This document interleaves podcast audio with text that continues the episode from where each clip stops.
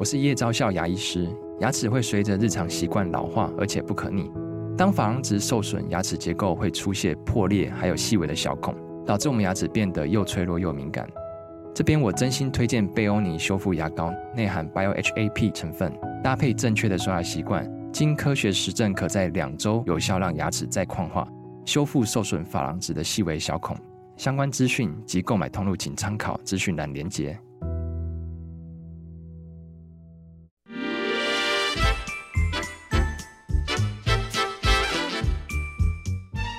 有健康的身体，才有健康的生活。名医昂寇专业医师线上听诊，让你与健康零距离。Hello，各位听众朋友，早安！这里是 FM 九八点一九八新闻台。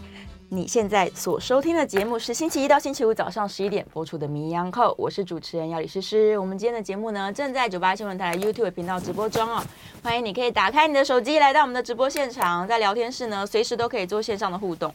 今天的题目非常非常好，因为这个。家属，我的家属也刚好最近有这样的困扰，所以赶快先欢迎我们现场来宾是中山医院妇产科，也是燕元贵妇产科诊所的燕元贵燕医师。欢迎。主持人好，听众大家好。太好了，这个很多女性其实都不好意思跟闺蜜们分享，就只有在非常非常这个放放松的场合才会说，哎，为什么她觉得她好像不是从屁股放屁，她觉得她的阴道好像也会排气。这是什么状况？发生什么事了？呃，阴道。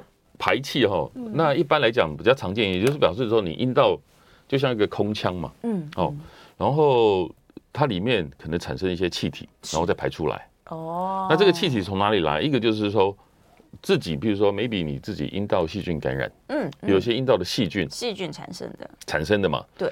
然后那也有些人是因为，比如说你性行为，那有时候比较容易在性行为发生，对，比如性行为，比如说如果说力道比较激烈，嗯。或是一直在改变姿势嘛？是。那你阴道可能暂时会比较松，嗯。那你随着男生的生殖器内外有时候会把空气带进去，进去了。然后如果你一旦有改变姿势，有时候那个气体就从旁边出来，就有点像放屁的声音。是。哦，这是一个。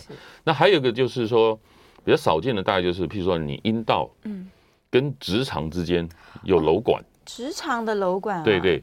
那因为肠子它有时候就像我们放屁一样，它有些气体会进到那个阴道里头。嗯嗯。那当然有比较常见的，譬如说你做过阴道手术、直肠手术，是，或者是妇科手术，造成有一些伤害。嗯。那些伤害就是在直肠是跟阴道之间形成一个通道，那个叫瘘管了。嗯。哦。那比较比较小的，可能就是气体会过去。如果比较严重的，有时候甚至是粪便会过去。真的？对对对，是。所以它的空气就是从肠道来的了。对，那有些是因为，比如说你过去生产的时候，是，比如适度裂伤，然后阴道裂，甚至裂到直肠。嗯。那有时候去修补的时候，maybe 那时候伤口很小，是。有时候不见得修补得到的时候，那可能那个伤口哎慢慢愈合不良，可能就造成一些通道瘘管。哦。那也有比较少的啦，譬如说那直肠的肿瘤，嗯，或是周围的肿瘤造成呃。组织的溃烂造成的，那当然那个症状可能会更严重，甚至有一些恶臭啦、出血啦，或者气体。哦，那还有的部分大概就是，比如说你的构造开始出问题了，比如说女生的骨盆底开始松掉了，松下来了。那有些是直肠会掉下来。嗯，那阴道呢，前面跟后面是膀胱跟直肠嘛。对。那你如果阴道壁松的话，其实那个结构松掉的时候，它里面的空间呢，有时候会变大。嗯。那这时候有时候，比如说你阴道细菌感染，或者我们刚才讲的那几个状况的话，都不是说唯一原因啊，你可能是多重原因哦，复合在一起。对，复合在一起。比如说你骨盆松掉了，好，阴道也松掉了。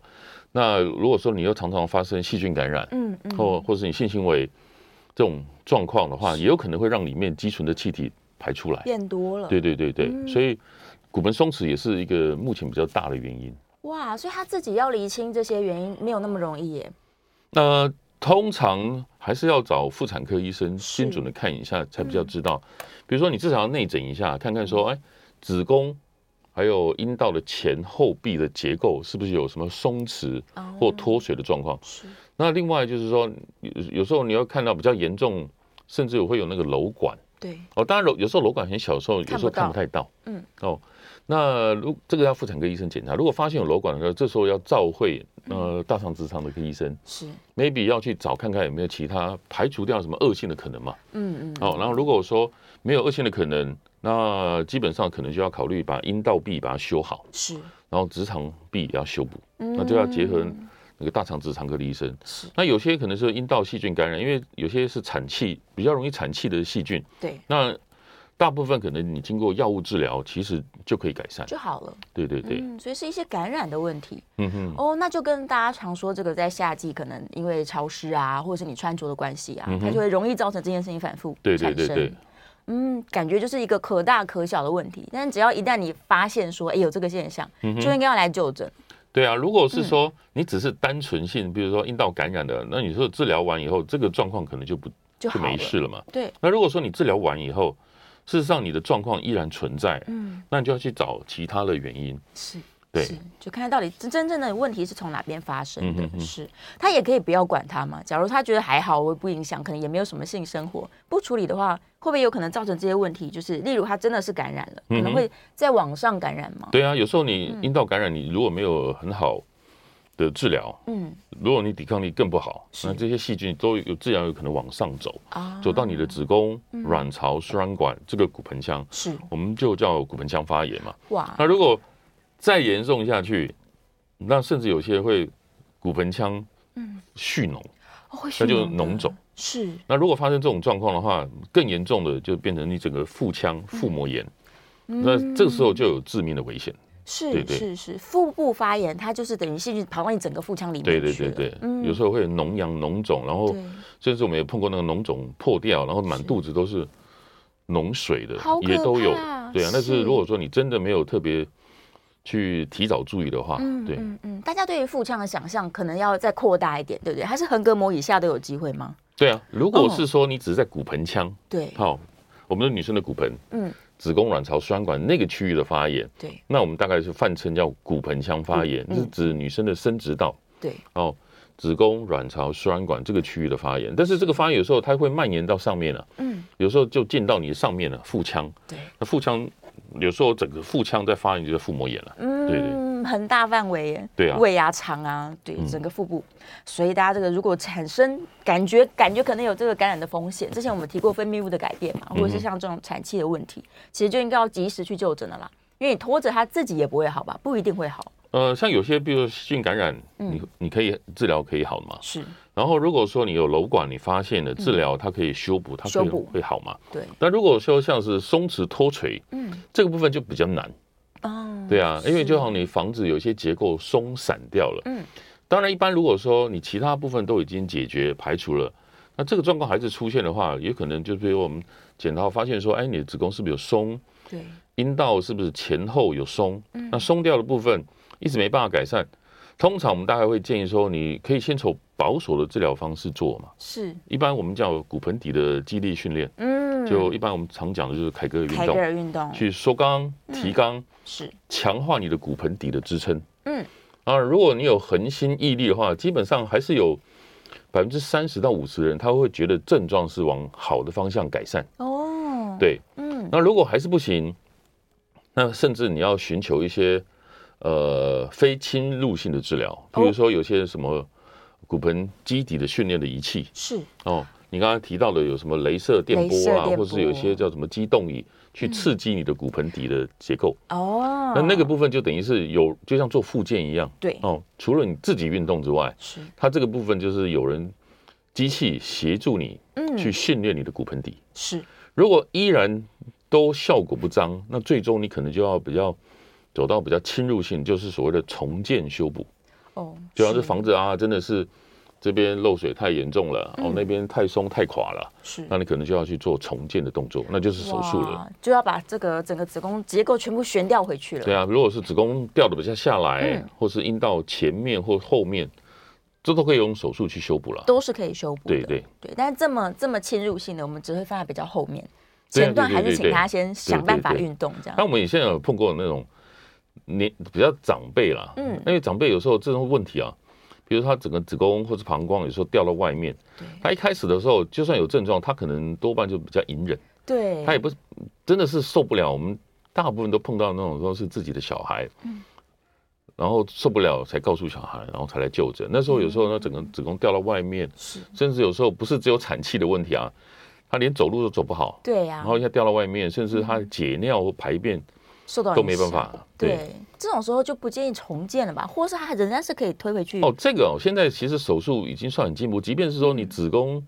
卵巢如果说它没有什么特殊问题，长什么东西，对，那基本上我们大家手术都可以把它拉回到正常的结构。哇，真的，对啊，是也不用说我一定要牺牲我的器官，这样不一定。你把它拿掉，以前有一个说法说，你什么东西掉出来就把那个东西掉拿掉就好了。对，但事实上真正有问题的不是那个子宫哦，嗯，是支撑它的哦，支撑结构，支撑的那个结构，就像你这个东西掉下去了，是。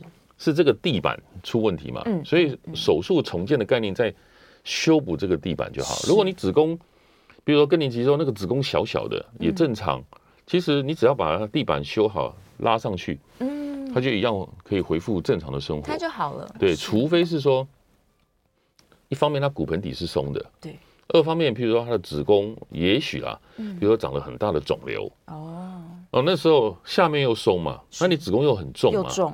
那你等于是更容易掉出来啊。那这时候你大概就是做重建的时候，把它拉上去的时候，你可以把子宫拿掉嘛。哦，顺便拿掉。对对对，如果没有问题，其实子宫拿掉不是一个必要性的。嗯嗯嗯嗯，就它们不会影响，因为重点是在于结构的部分。对，是子宫拿掉与否，它对于之后的这个愈后会不会有影响啊？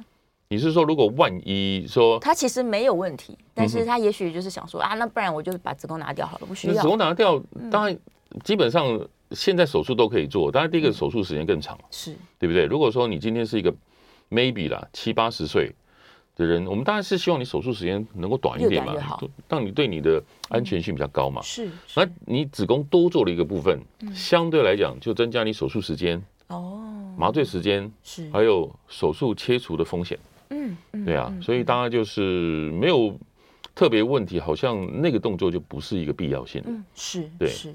假如是有必要把这个子宫切除的这些状况，嗯，它会不会对于日后它这个骨盆底的重建，它的肌肉不不容易训练回来？如果是它面临到是说子宫太大，对，然后加上松弛脱垂，是，那如果他已经生育过了，嗯，没有生育考虑了，这时候我们去拿子宫的时候，我们大部分会选择建议病人做所谓的次子宫切除。哦，因为子宫的下方子宫颈，对，简单讲就好像房子的地基。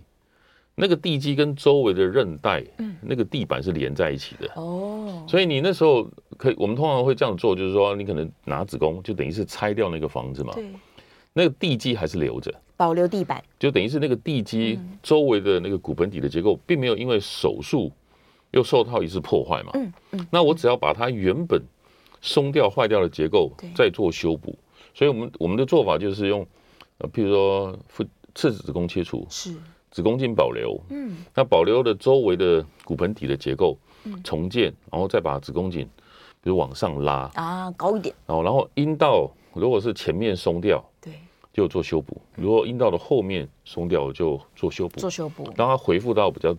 正常的结构，嗯嗯嗯，整个结构都重建，对，但也不是说我做完手术我就一劳永逸了吧？我在手术术后，等到他伤口都愈合了，嗯、我是不是还是要去加强骨盆底的训练？就好像你今天把房子修好了，对不对？对，结构修好了，它不是保固永远啊，没错。如果说好，你将来啊，你变得很胖，是，你要控制体重嘛？哦，腹腔压力。对啊，如果说你又变得很胖，然后譬如说更年期之后，加上地心引力老化，是哦，或者是你常常喜欢负重的、久站的。哦。或是想说啊，身体好了，我去做。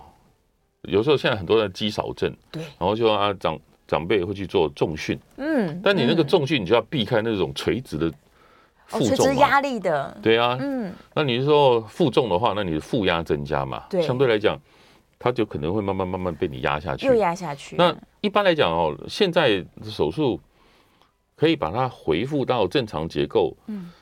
大概五年的统计上面，大概还是有百分之九十五以上的人，他的位置还可以维持得很好。嗯，哦，但前提就是你要做好这些事情了。啊，如果你体重控制不当，对，哦，负重、工作形态不对，然后然后更年期之后，然后加上地吸引力，当然有可能会再掉下来。是是，但比率没有那么高，没那么高了。回到 FM 九八点一九八新闻台，你现在所收听的节目是《名医央叩》，我是主持人药李诗诗。我们再次欢迎今天现场的来宾，中山医院妇产科，也是燕元贵妇产科诊所的燕元贵燕医师。欢迎。主持人好，大家听众好。好，回来啦。我们等下来看一下大家线上的问题，别忘了电话开放 call in 了，大家把握时间，零二八三六九三三九八，零二八三六九三三九八。好，我们验量的问题刚刚有说了，的确瘘管的状况有可能会造成粪便从阴道跑出来，但它不会是像不不会像粪便的状态吧？它比较像分泌物，然后混杂了一些粪便。洞如果大出来就是粪便哦，真的啊？对啊，但不会说像一、嗯、一个一条一条，当然没有那个大那个这个洞就有点夸张了。哦，对，大部分都是零零散散，就是一点点。那如果说你粪便是比较软，对对不对？那比较会从那个小管子出来。如果说你自己粪便是那种。嗯成型固体的，那可能就比较不会从那边过去，反而不会。对，是也要看它瘘管产生的段，就是是肠子哪一段吧，因为比较大部分都是直肠，是直肠啊，对，几乎已经是末端了，应该就是在这个位置啊，对，就是这是直肠嘛，嗯，这是阴道嘛，对，就是大概就这里到这里啊，就这个地方才会产生瘘管，是是是是是，这个是在最后面，对对，那上面不会啦，上面不会接到这边来，对。原来如此，所以它已经真的是最后成型的粪便了。对，嗯嗯嗯，哇，这问题有点严重。就假如真的是瘘管的话，它应该是立刻要做手术的修补吧？当然也没这么急啦。哦，真的吗？是，就可能要，甚至有时候你常常会有感染的现象，甚至要先把感染治疗好。哦，然后呢，就还要召会大肠直肠科，因为这个东西不是立即致命危险的事情，不是，是个人困扰而已。呃，对啊，但是你长久以来，比如说你阴道感染。对，常常感染粪便，第一个你身心状况都不会太好啊。对，你是性生活品质绝对已经没有了，一定不行。所以这个影响到你的性生活品质，还有你阴道感染。对对对。嗯，而且我们刚刚有提到，它发生的年龄不一定是在高龄，有可能其实是在生产生产完之后，对，生产完不久。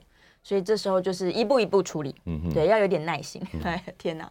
好，接下来我看一下姓洪的问题，他在说哦，卵巢癌，没错啊，卵巢癌比例。最近升高是因为比较来的，是因为子宫颈癌。下降了啦。对对啊，因为子宫颈癌可以筛筛检嘛，筛得出来。那卵巢癌比较难，那所以一年一次的检查是建议的。对，那你说会不会发生，容易再发生这些族群？当然，一个除了你的遗传是，呃，有些人会有带一些遗传的因子，嗯嗯，然后会有环境。是，然后还有一个就是你自己的抵抗力、免疫力嘛，嗯，对啊，那你如果是。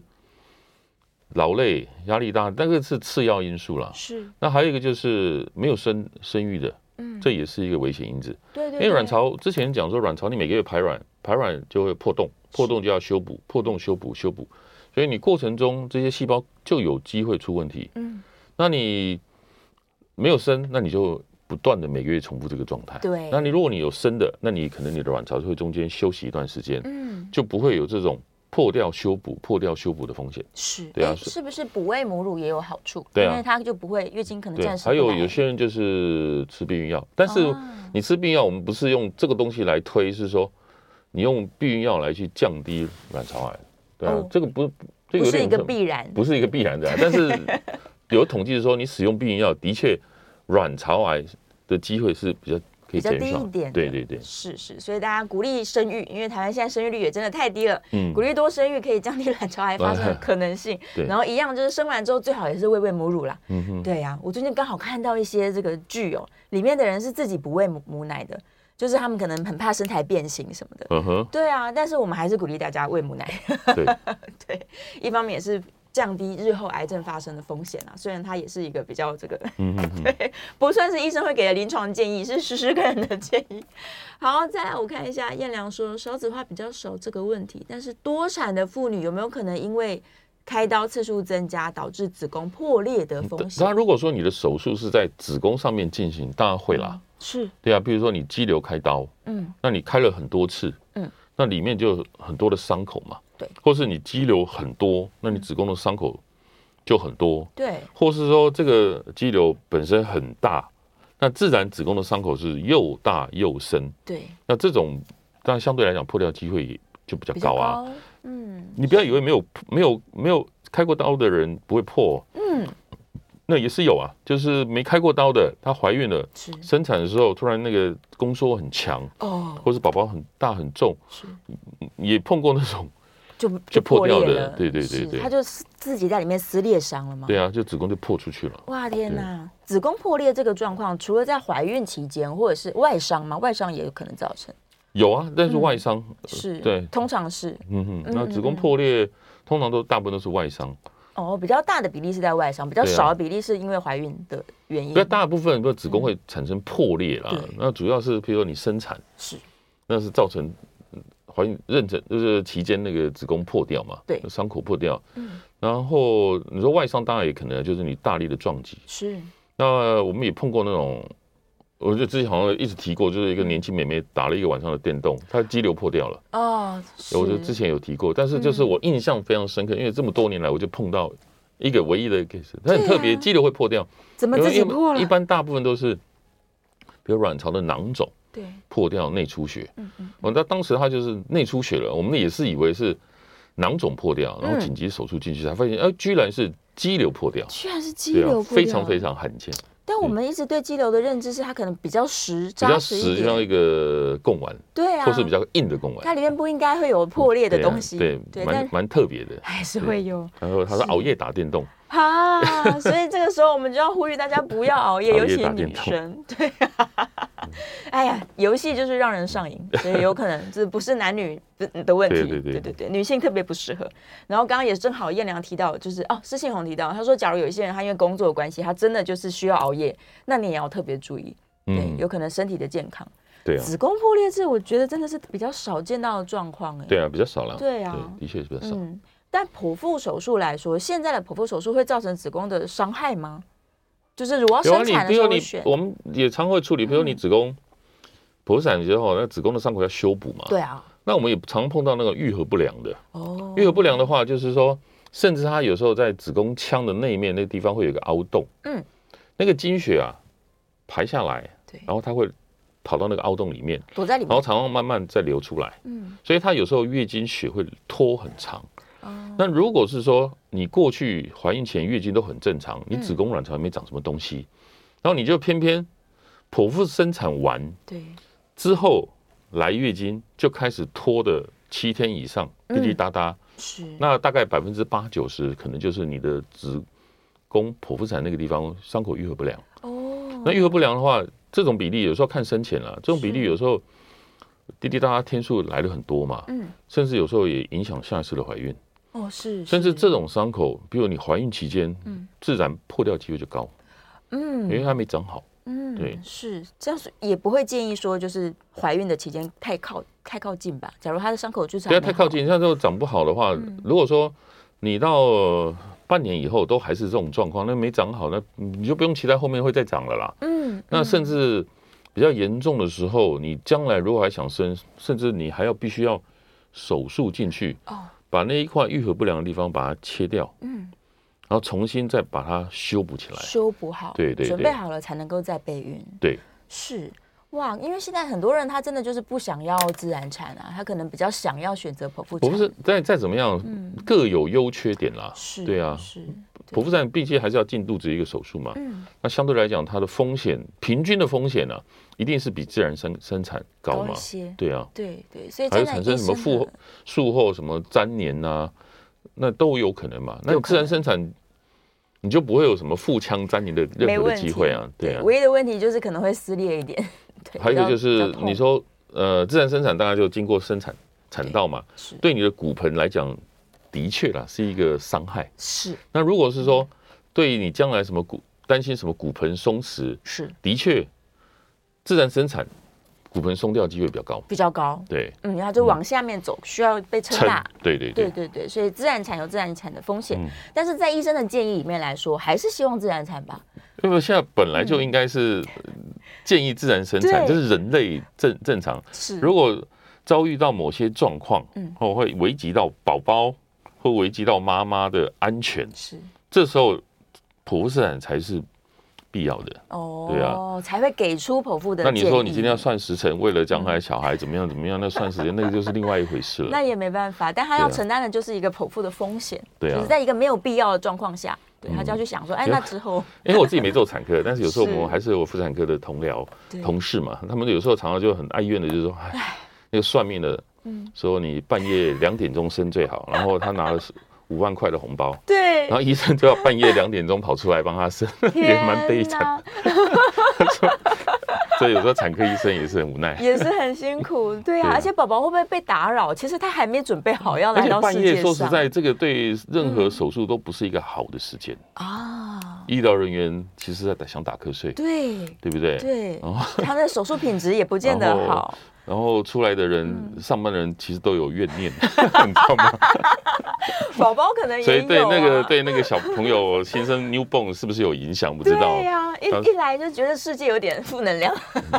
对啊，这个这个这是实话实说了。有时候有时候你还是要体谅医疗人员，然后说你自己要去选好的时辰，尽量也体谅一下医疗人员，然后免得你出来的时候那个气场或者能量。不是太好啊！对，明明是为了要风水什么的，对，但结果这个 周边的人负能量太大。因为他那时候半夜，其实大家都精神不济。的确是啊，对啊，医生也不能集中精神。对啊，对，其实出风险的机会比较高，又更高。对啊，假如说我们判断这是一个非必要的手术，因为它就是手术嘛，嗯哼，这是非必要的手术，那这医生也是会觉得，嗯，对，的确是。我最近为什么对这个话题特别感兴趣，是因为我有个朋友，他第一胎是顺产，第二胎他就说。他要剖腹，然后我还没问原因，我心里就都是疑问，这样。嗯嗯。对对对，就也许是被建议了。他 maybe 是第一胎的经验痛啊，时间很长，不好，有可能对啊。对，讨厌顺产，对 对，不喜欢自然产，不行不行，大家还是鼓励鼓励，就是我们在怀孕期间多做一些腹腔的运动，温和的运动，也许也可以帮助自然产，不会那么痛苦。对对对，那个叫产科医生，有一些可以协助你。顺产的一些运动，不过那个离我太遥远了，我有点忘记了。没错没错，那个就请他们多跟产科产科医生多多聊天，对对对，让他第二胎比较顺利一点。好，接下来看一下我们线上还是有问题，但这个一分钟可能回答不了，我们准备进广告好了，广告回来再来回答大家问题。别忘了我们电话是开放 call in 的零二八三六九三三九八零二八三六九三三九八。虽然说今天的这个题目呢，大家有点惊悚或是害羞，但是的确哦。虽然秘而不宣，但很多女性是有这样困扰的，尤其她们可能是在哎性行为的时候发生，说哎为什么我会排气呢？所以也许来检查一下你的子子宫结构，然后看看到底发生什么事了。那也许有一些轻微的感染问题，我们假如找到原因，好好的处理它，那可能这个让你害羞的话题它就不会再发生了。好啦，准备休息啦，广告之后呢，继续回来讨论。妇女相关的重要议题。欢迎回到 FM 九八点一九八新闻台，你现在所收听的节目是《名医 Uncle》，我是主持人药李诗诗。我们再次欢迎今天的来宾，中山医院妇产科也是燕元贵妇产科诊所的燕元贵燕医师，欢迎。嗯、主持人好，听众好。好，回来啦。刚刚在广告的时候提到一个重要观念，我觉得还是宣导一下，大家维持健康，而且是长长久久的健康，到很老你还是很健康，其实是最有效的办法。嗯对，你要依赖，不管是你自己的商业保险，还是国家的这些健保给付，其实都不及你很健康。对啊，因为要治病，通常是你越拖到后面，然后它问题越大，你要花更多心力劳力。对，宣导大家，这节目很重要，多听我们名医 Uncle，维持你的健康意识，这是对自己跟对整个社会都最好的。好，来看一下大家线上的问题，嗯。为什么子宫切除了才发现卵巢内有巧克力囊肿？早期囊肿超音波照不出来吗？哎，很好的问题。是子宫切除才发现，它可能是某个个案这样子。没有说实在，你再怎么样检查哦，嗯，都是隔着肚皮去做嘛。那你手术进去才有办法百分之百去看到所有的内容嘛。比如说，好，你子宫切除，比如说，好，你因为某些原因，比如说你子宫长瘤了，它长得很大。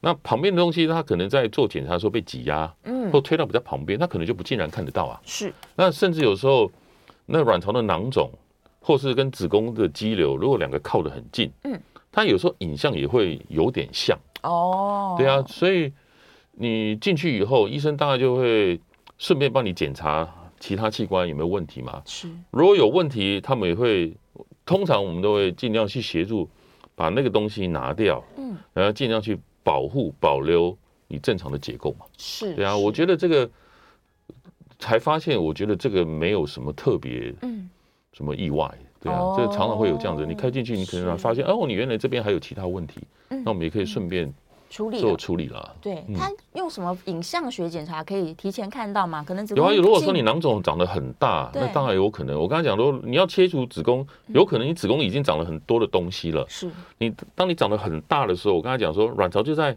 子宫的旁边它有时候会被推到很旁边去，甚至有时候靠得很近，跟你的肌瘤靠得很近。然后有时候他会觉得说，这两个东西，也许它是一个肌瘤，哦，对，所以就比较难判断。所以进去以后才有办法看得到，百分之百清楚确认。嗯嗯，那有时候临床上有些人病人下腹痛嘛，那尤其是右下腹痛，对，那我们有以前我们在住院室训练过程中，常常急诊刀进去哦，怀疑盲肠炎开进去，结果是妇产科右边的卵巢囊肿破掉。啊，对，哦，因为它两个根本就邻居嘛，是，或是说呃怀疑是卵巢囊肿破掉，嗯，然后什么开进去，是，结果是盲肠炎，哦，又召回，这个赶快，本来就常有的事情，是，对对对，是因为所以术前的诊断都只是怀疑最可能的状态，对对。嗯，但是我们在于这个女性器官的检查，超音波、子宫镜，嗯但是为什么没有就是有没有断层的可能性、有啊，有断层啊但断层你再怎么样扫描，对，切了还是都都没有办法很百分之百，哦，对还是看不清，还是走进去看你才有办法精准知道。对，实际上用这个腹腔镜进入了，才真正知道问题对啊，你腹腔镜或是手术把肚子打开，对才知道。才会知道的。对对，的确是这样，所以我们的所有影像还是有它的极限啦。对对对，嗯，没错没错。再来，我看看子祥说子宫愈合不良的问题，这个子宫的凹洞会不会造成类似内膜异位症的问题？哦，凹洞有点像这样子，就是我们这是生产，这是子宫壁嘛是，那这个凹洞，嗯，一个凹槽，那这个长没有长好嘛，就愈合不良，那这个经血之后会积在这边，对，然后才慢慢排出来，所以月经会拖很长。当然你长期积在这个边，对，如果你本身有子宫内膜异位的体质，体质，那当然这个地方也会变成容易长内膜异位的地方，因为经血嗯淤积在那个地方。是，对。是，可是这个很看体质，有的人就是不会，对啊，嗯对，嗯，没错，嗯哼。然后有可能血块吧，这可能也是也是造成，就血不容易排出来，它基本上但是它不太会增加你的血量，嗯，因为你既只是说你正常的一些血量，比如说 maybe 说啊，你八一百 CC 好了，是你出来，你可能有一部分先积在那个地方，哦没有办法一次排出来然后才慢慢慢出来，嗯所以它只会让你的月经拖比较久，是不会让你说特别那种血量会变得很多。哦，不影响的，对不影响的。好，所以这个凹洞可能还是要处理。所以刚刚有提到了，凹洞可能最后还是得要用手术处理，嗯哼，嗯嗯，重新修补。嗯、再来打个胀气放屁，让人也要看到底是什么问题。对，那个可能跟肠胃道症状应该是优先找肠胃科医生吧，是是或者大肠科医生。没错，但肠它有一个问题蛮好的，就有些女生她在月经前后啊，容易有这个肠胃道的症状，她是不是要怀疑她有可能异没有？月经要来之前，嗯如果说你反复出现类似的症状，是哦，有些人是头痛、情绪、水肿、白白肿哦。对，如果你就是发现说都是月经要来之前的一到两周反复出现同样的症状，相同的，通常我们会把它归成叫经前症候群，嗯，因为排卵以后到月经大概约莫两周的时间，是，排卵以后有时候那个荷荷尔蒙的震荡比较明显嗯，啊，就像海浪一样，然后有人在那艘船上就晕船了。是，那症状就白白肿，那这个通常就是你要先排除掉什么子宫卵巢有没有什么肌瘤啦，或是囊肿啦，或是刚才讲的什么子宫内膜异位，这个要先排除厘清，这时候我们才会认为说归咎成金钱症候群。哦，那这个治疗当然有些是从什么生活饮食调整啦，嗯。然后或是有一些维他命、维生素的补充啦，是，那真的不行的时候才会走到荷尔蒙的控制。嗯。那比较常选择就是避孕药。避孕药。因，为避孕药它可以让你卵巢不排卵，对，那基本上后面那一段的荷尔蒙就是稳定，嗯就把你那个波涛汹涌的海浪让它平稳一点，嗯，对它就比较不会有大部分因症状可以改善。是，，对。但是前提是他要先确认是因为荷尔蒙波动造成的，对，如果说你其他部分，比如子宫卵巢或是有一些嗯。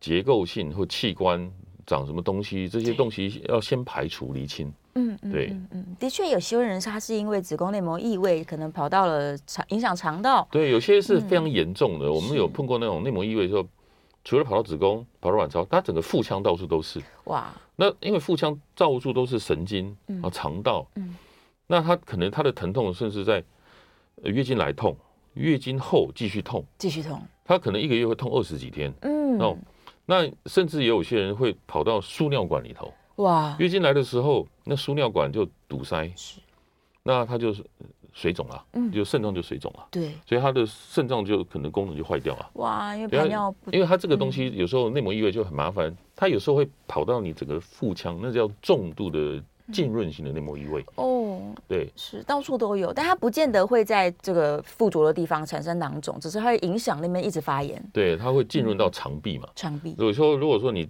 吃穿肠壁，是，那你可能就月经来的时候连血便啊。如果吃穿膀胱壁，嗯，那你可能月经来甚至会血尿啊，是，对啊，所以就看它破坏的器官了，嗯，那当然最容易破坏的就是子宫嘛，是，卵巢，还有他的邻居输卵管，嗯，它的邻居就是直肠附近，对，还有它的周围的结构，比如输尿管又从旁边经过，嗯，这些东西是最容易被破坏的，邻近的部位，对，那那还有常碰到碰到。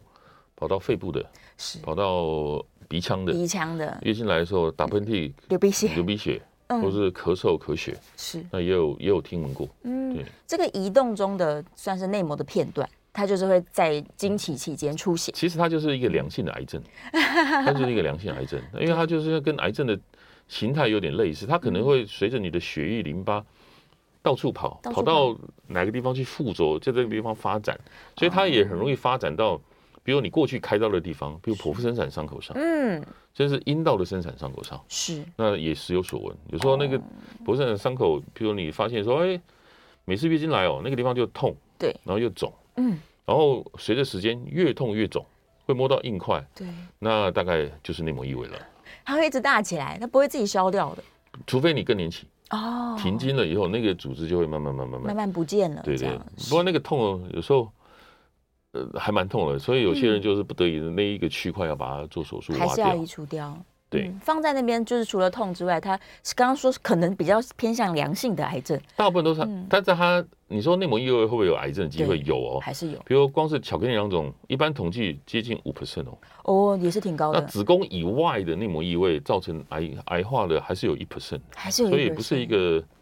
不是一个百分之百良性的东西哦，是提高警觉吧。假如有这个内膜异位体质的人，这、嗯、不一定是说自己哦，只要家族上面有人有，其实你就应该要。有这个意识，对，你就比人家高六到七倍了。没错，没错，所以有可能他就是一个透过遗传产生的。那不会的人呢，他有可能就是不会。嗯嗯 好，我们今天在节目中呢，讨论了很多这个，希望假如你也有相同的困扰，你的阴道常常会产生一些气体的话呢，我们今天提到再帮大家整整理一次。除了结构的改变，有可能是细菌产生的，有可能在性行为的时候发生。那这个比较不想要看到的，可能是直肠的瘘管了，那或者是更加恶性的是肿瘤的问题。对、嗯，那这一切呢，你都要先去找到。真正的原因，先去对妇产科 专科医师了，对，找专科医生确认原因，对，然后我们一项一项的给他破管解决掉，这样一定是可以处理好的。对，他的确是可以处理好的，他是可以处理好的，是可以处理好的，对，所以不用烦恼，我们就是有各种方式。那骨盆底的运动啊、训练啊，请大家就是现在开始做，当做日常，当做日常，每天都要做。就尤其听到燕燕医师来节目上，你就记得 凯格尔运动做起来。好了，我们希望大家都健康，我们下次节目见，拜拜，拜拜。